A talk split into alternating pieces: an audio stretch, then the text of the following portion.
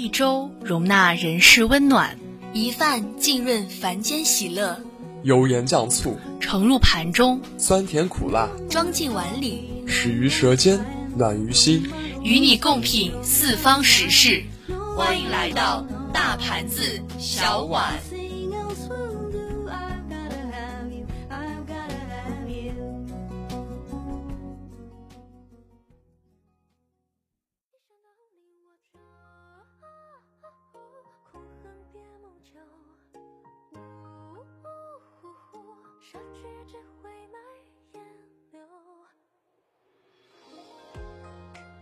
Hello，正在收听我们节目的听众朋友们，大家好，欢迎收听本期的大盘子小碗，我是小波千卡，我是小波木子。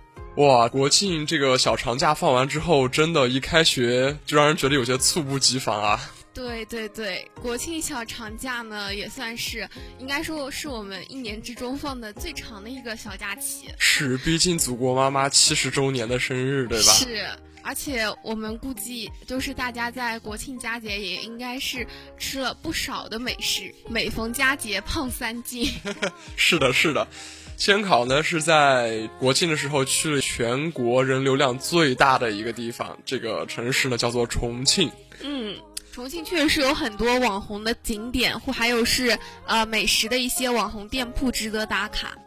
是呢，但是千考呢这个人就比较随性，就是千考他不太喜欢往人多的地方跑，所以说这种所谓的网红景点，除了洪崖洞是必须要去的以外，磁器口确实是和这个一块儿同行的伙伴上了地铁，还没出地铁站就看到了。人山人海往地铁站里面拥挤的人啊，人从众，真的是，就是我们连地铁站都没有出，就直接被吓回了地铁里面。我们互相对视了一眼，出吗？我不知道，你说出不出？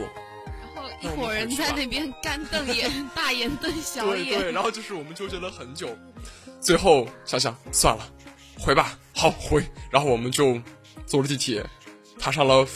返回酒店的啊，其实我觉得，我倒觉得这样也挺好，因为毕竟有很多呃美食，可能当地人比较喜欢吃的，可能也是路边那种苍蝇小馆这样子。对，其实监考发现了，就是像这种这种属地，就是像成都、重庆这种地方，嗯、其实好吃的不一定是所谓的网红打卡的地方，真正好吃的，很多时候就真的是在这种苍蝇馆子里面。对对对。嗯，之前是听过一个在重庆的同学告诉我们说，你在重庆你不用专门选哪家火锅好不好吃，你随便挑一家进去，味道真的很不错，每家都好吃，是真的。包括当时第一天吃的火锅，第二天吃的这个串串，嗯，然后呢，虽然是同样是重庆这种锅底啊，但是串串和和这个正宗的这个牛油火锅的味道还是有些不同的，也有可能是因为每家和每家之间的这个。他们的底料不一样，对，嗯，就是每家有每家自己独特的这种手法或者独特的这种秘方，真的尝起来，就是说这种口感，也包括这个这个辣椒这种厚重的味道，就是相比于成都的火锅而言，我这个作为千考一个口味比较重的新疆人来说，是更偏向于重庆火锅的。不过好多从重庆游玩回来小伙伴，他们也跟我说，确实是重庆的火锅味道好像要就是。更加能让大众接受一点。嗯，就是重庆它这个锅和成都的锅不一样的一点在于呢，它这个锅呢，它是这个老的汤底，就是它是用完一次还会继续用的，就是可能是里面和了不少人的口水啊，哈哈哈筷子上沾的乌溜溜、七七八八的东西啊，在锅里面涮完，但真的是越涮越有味道。嗯，好吧，扯远了。嗯，经过这么一段时间小长假呢，千考呢。差点都忘记了这期节目要和大家说些什么了，直到我们翻到了上一期的稿子，才发现我们要继续跟大家连载我们要提到的面食。没错，然后我们刚开始，我们现在刚开始要跟大家介绍呢，也是我们跟辣比较有渊源的一种面食——油泼面。啊、说起油泼面呢，其实咱们大家应该都不算陌生，有很多我们啊、著名的影视剧中也。有过油泼面的影子，比方说《白鹿原》啊，是的，嗯。这种陕甘宁地区这种特有的面食，嗯，还有像是之前看《跑男》对对对，也有讲过因为很多这种综艺节目，他们可能都会去西安打卡一下。对，嗯，西安也是一个非常网红的地方。是，油泼面是陕西传统的特色面食之一，起源于明代，可以说是历史非常悠久。它以咸阳油泼面最为著名，有鲜香味、酸辣味和香辣味。油泼面是一种很普通的面食，它的制作方法也非常的简便。将手工制作的面条在开水中煮熟之后，捞在碗里，将葱花碎、花椒粉、盐等配料和厚厚一层的辣椒面一起平铺在面上，用烧的滚烫的菜油浇在调料上，顿时热油沸腾。将花椒面、辣椒面烫熟而满碗红光，随后调入适量酱油、香醋即可。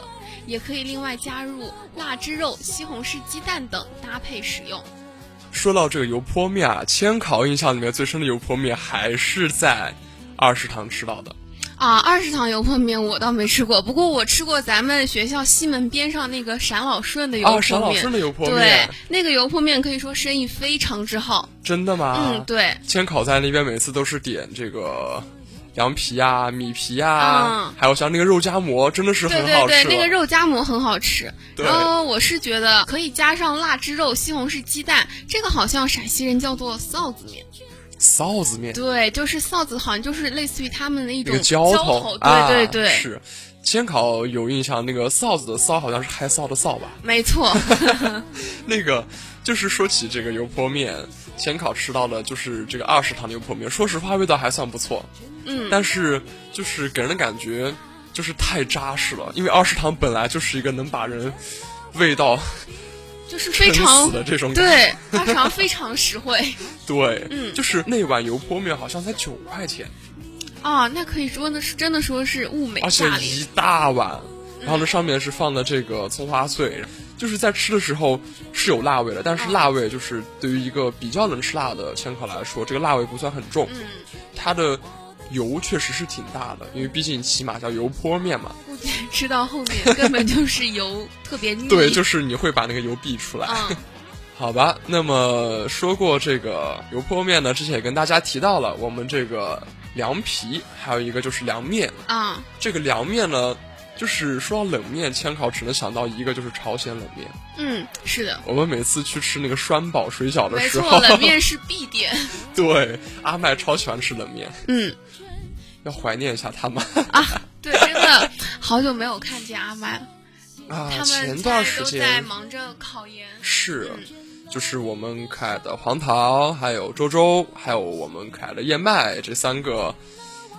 老一辈，老一辈们，他们都是在忙着要考研。嗯，那就祝他们考研成功。又扯远了，我们再扯回到这个冷面上面。这个凉面又称作冷面，也称作过水面，古称为冷淘，源于唐朝，是指凉吃的面条。主要的食材呢有面条、蔬菜，配料呢有辣椒油、盐、味精等等。但各地的凉面做法不同，因此做法和食材也有所不同。当天热的使人对大鱼大肉都失去胃口的时候呢，有的人就走进了厨房，做一碗绚丽的凉面，触动懒惰的味蕾。为了让那碗面色彩更加丰富一些，先把小青瓜、红萝卜切成很细很细的丝，把葱切得细细的。不怕麻烦的时候，还会摊上一张蛋皮，同样切丝。那些红的、绿的、黄的细丝呢，整整齐齐的码在碟子上，看着看着，心情便荡漾起来了。那些美丽的食物们，只要你肯心思细密的对待它们，它们呢便会在厨房里开出花来。所以啊，同样是厨房，有人呢在消磨时光，有人呢被时光消磨。做好了配料呢，就可以煮面了。煮面的同时，把姜和蒜斩成末，撒上一把辣椒面，再用另一个锅把油烧烫，泼上去，顿时连空气都香了。面条呢煮到八成熟就好了。用漏勺捞起过水后的凉面沥干，用一个大碗把油泼过的辣椒、蒜蓉等等埋在碗底，把面条盖上，然后再浇上生抽、醋，最后呢就是青瓜丝、细萝卜丝、鸡蛋丝。如果家里有炒香的黄豆、花生米和芝麻，那么撒上一小把下去呢，这碗凉面呢将会无比的完美。这时呢，说实话口水已经微微泛起了，就只等着快点和凉面约会了。那么这个凉面呢，在各地也有各地的吃法，各地的口味有各地的特色。那么有中原的凉面，四川的红油凉面，陕西的狗肉凉面，山东的麻酱凉面，广东的鸡蛋凉面，上海的粗条凉面，山西的柳叶凉面，天津的打卤凉面，还有呢就是我们新疆的怪味凉面。说到这个凉面，就是千考这个地方吃到的凉面，它一般是指黄面，就是它那种黄是一种让人觉得可能是玉米面还是怎么样，就是那种黄让人觉得黄到心里面了，黄脸婆的那种。我怎么没有吃过千考说的这种黄黄的面？而且就是光千考所知的，就是在乌鲁木齐，在不同的店家凉面也有不同的这种做法。嗯，就是像是百花村的凉面，它是会有麻酱调好。嗯，然后像是千烤家门口这些回族人家做的凉面呢，一般会有这种蒜汁。嗯，它那个蒜汁好像是。就是勾锅芡一样的感觉，就是感觉很滑又很，就是浓稠的感觉。嗯，这种蒜香很飘。说真的，我觉得凉皮、凉面这种配上麻酱真的是绝配啊！真的，我觉得麻酱这这个东西，不管是你吃凉面也好，还是配火锅也好，对，都是 必须要准备的。对，所以说当初在千考去成都吃火锅的时候，他们告诉我成都没有麻酱，只有麻油。哇，那真的是他们是叫油碟，但是没有芝麻酱。油碟确实是解辣，但是我觉得 麻酱会更加香一点。对，吃起来那口感真的会不一样。是。那么就是说到这个凉面呢，千考也确实是每次回到家里面，要么是这个烤肉，然后呢拌面，要么就一定会点凉面。嗯，凉面真的是。哎，等一下，天靠，我忽然想起来一个，新疆的这个凉面呀，跟那个咱们东北人吃的那个大拉皮是不是差不多？这个好像应该还是有些区别的。嗯，因我觉得大拉皮应该是北方地区的凉面啊。这个东北和西北，其实说实话，隔着一个外蒙古，可能还是有些地域性的差异在里面。其实说实话，凉面对于千考来说，还是非常的有这种家乡的味道在里面的。尽管不同的凉面、不同的品种，在各地是有不同的做法，还有不同的风味的。嗯，就千考而言，这个凉面还是有这个新疆自己特殊。这种地方性的味道在里面，嗯，每次想到凉面呢，也只能想到千烤家里面那边的这个，像百花村的凉面啊，这种黄面，然后而且真的是，不仅是抓饭配烤肉，还是过油肉拌面配烤肉，其实凉面和烤肉也是绝配。嗯，可能对千烤来说，凉面已经成为他，呃，他觉得家乡的一种代表了，也是。是呢，是呢。那么除了这个凉面以外，要跟大家介绍的下一款面呢，就跟国外有很大的关系了。嗯，而且这款面呢，其实我们很多人也非常爱吃。是的，这个甚至说已经风靡全球的味道，真的是虽说众口难调，但是我觉得能把它挑从自己食谱里面挑出来的人，真的应该比较少了吧？对对对。千考印象里面呢，第一次知道这个面食呢，是看加菲猫。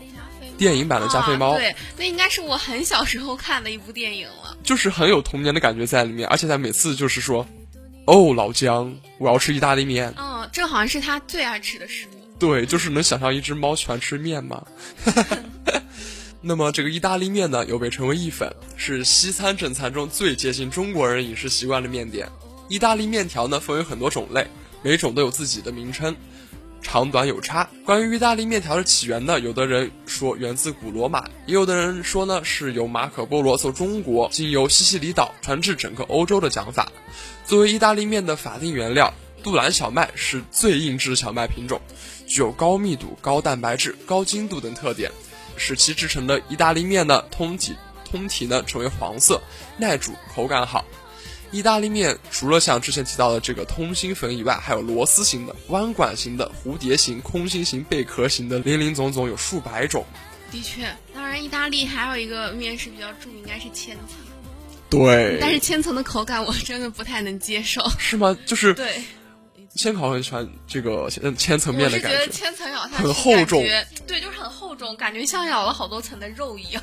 哇，就是煎烤觉得那种东西吃起来，就是你咬上去厚重的口感，真的感觉很过瘾啊。但是怎么说，就是吃千层，我不太能感受到它面的本身的感觉，反而我感受到更多的应该是它它夹杂在对每一层之间那个肉酱啊，那个肉酱的味道。但是，就是也有可能千层面它最最大的特点就是在于它这个很厚的这个面饼。对对对，其实他们美洲人还是挺喜欢吃千层的。对，嗯就是千考之前是吃的最过瘾的一次是在必胜客。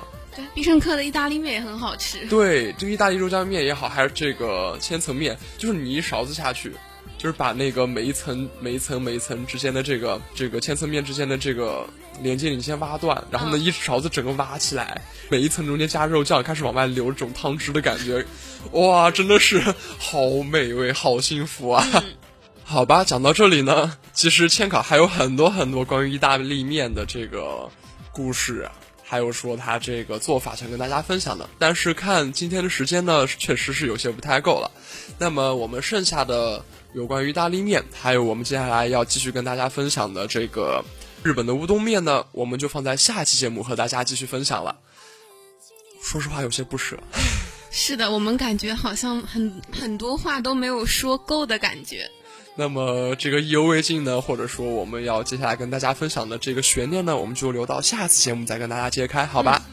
那么本期的大盘子小碗呢，到这里就要和大家说再见了。我是小波千考，我是小波木子，下期节目我们不见不散，拜拜。拜拜